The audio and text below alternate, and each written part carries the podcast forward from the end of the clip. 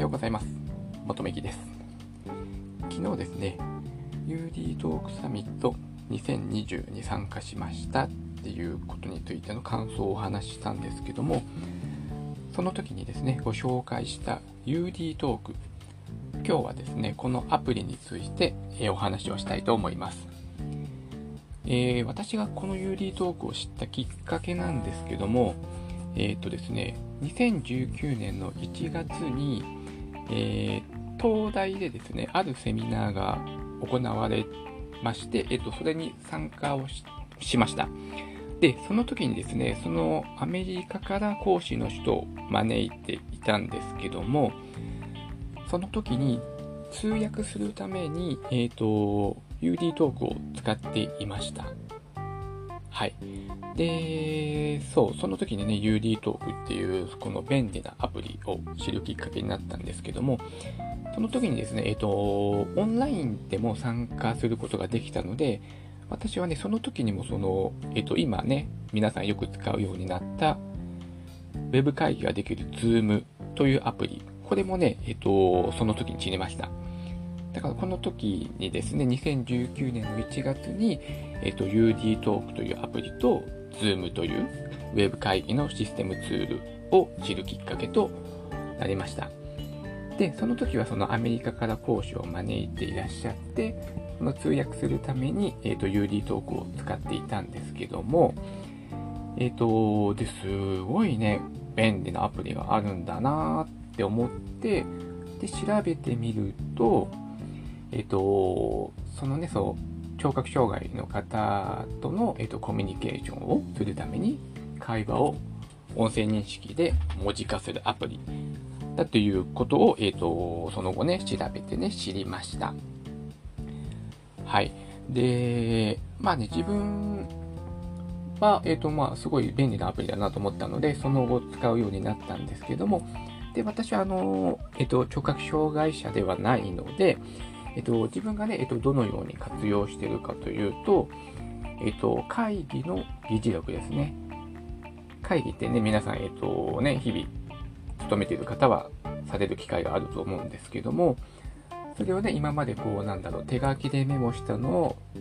後ほど、なんだ、ワードとかで文章で文字起こして、えっと、議事録作成してたんですけども、えっと、自分はそれからですね、もう会話を丸ごと録音して、で、それをその場で文字化して、で、その文字化した情報を、えっと、メールとかにファイル添付して送ることができるんですよ。えっと、テキストベースだったり、えっと、なんだろうな、エクセルで、その、どの時間に話した会話かっていうことも記録できる、えー、機能もあります。で、それで、えっと、議事録作るための、に活用したりとか、あと、私なんかだと、あと動画作成をしてまして、で、その時にあの、字幕をつけたりとかするんですよね。で、その時に、その、ね、撮った動画から、えっ、と、音声を利用して、文字起こしを、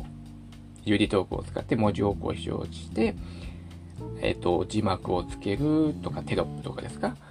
つけるなんてことにも、えっ、と、活用したりしてます。だから、あの、その、聴覚に障害を持った方とのコミュニケーションのみではなくてですね、自分のアイデア次第でいろいろな方法に活用できる、えっ、ー、とね、私自身もすごい素敵なアプリだなと思って、えっ、ー、と、日々使っております。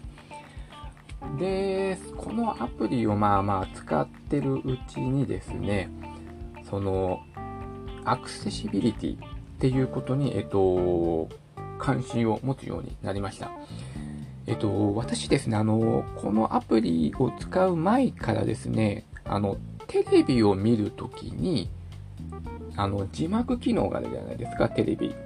今、あの、なんだろう、デジタル放送になったので、その字幕をつけるっていう設定をすると簡単に字幕を、えっと、表示されるんですけども、それをね、ふとしたきっかけでテレビに字幕をつけるようになったんですよ。そしたらですね、なんかすごい、なんかわかりやすい話が。例えばニュースなんかとか見てて、なんか専門用語とか、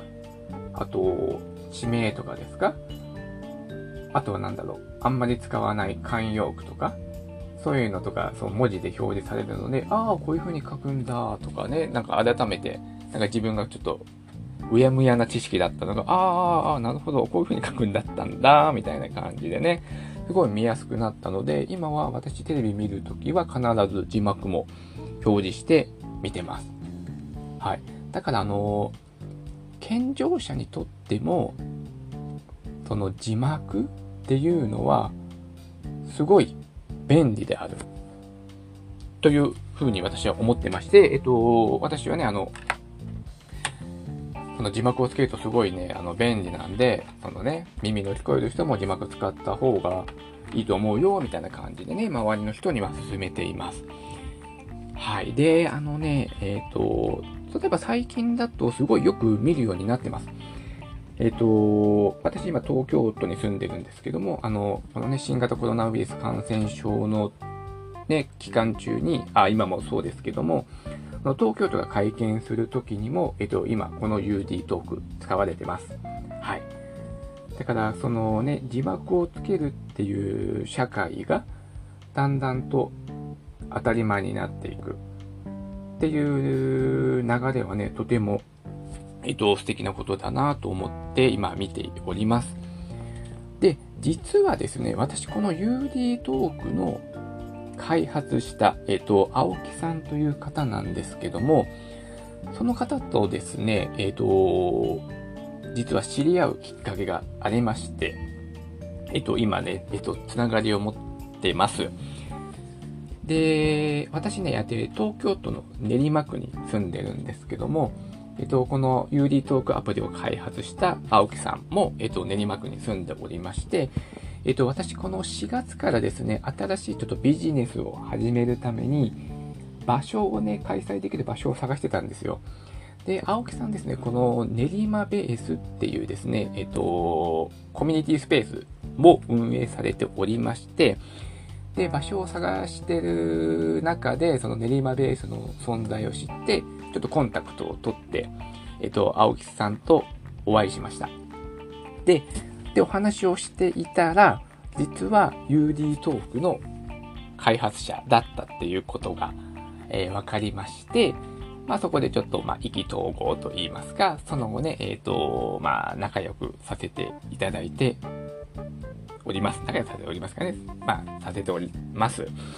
はい。で、青木さんが、えっ、ー、と、なんだろうな、その時のお話で印象に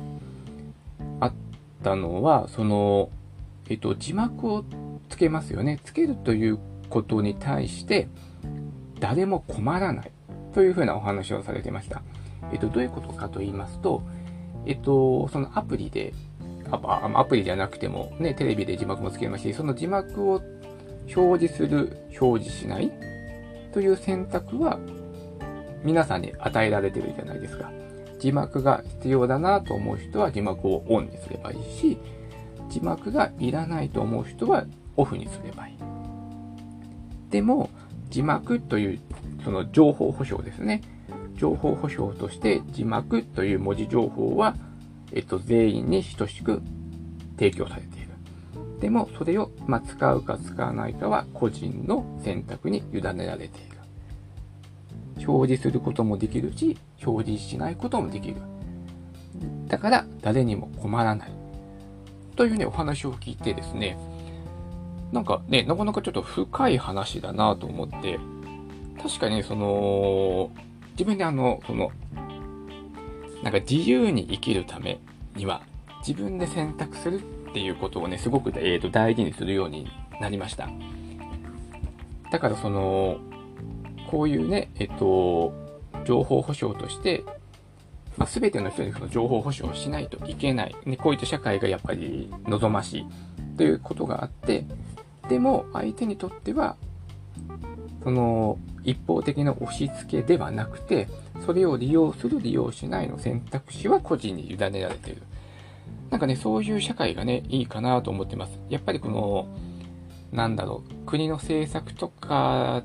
こう、一方的に、こうです。それはダメです。認められませんとか、こう、一方的にこちらの選択肢がなくて一方的に決められてしまうとか、まあ、なんだろうね、学校の校則とか、まあ、会社とか、まあ、いろいろあると思うんですけども、自分はやっぱりですね、えっと、自分で選択できる自由が、えっと、欲しいなと思ってますし、そういう社会が、えっと、幸せを築くんじゃないかなとも思っております。えー、っと、なんかね、ちょっと 話が ちょっと脱線したかな？脱線したかなっていう感じですけども、その UD トークはですね、ほんとその、まだその、その、そうですね、音声認識のその技術の進歩がやっぱ今目まぐるしくて、えー、すごいんですよ。やっぱ正確に、正確って言っていいのかな？ある程度正確には判断できるんですけど、でも100%ではないんですね。その100%ではない余白があることこそが自分はいいと思ってまして、えっ、ー、と、この UD トークですね、その、えっ、ー、と、文字起こしをして、それを、えっ、ー、と、なんだろう、人間の手でもリアルタイムで修正ができるんですね。だから、コンピュー、AI なのかな ?AI による音声認識で文字起こしした情報は100%ではないんですけども、そこに人間がプラスの力を与えることで、えっと、しっかりとした、えっと、人にちゃんと伝わる文字、文字起こしになる。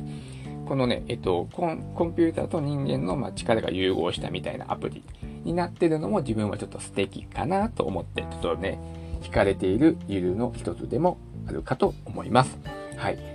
えー、まあ、有利トークですね。えっと、本当に、その、自分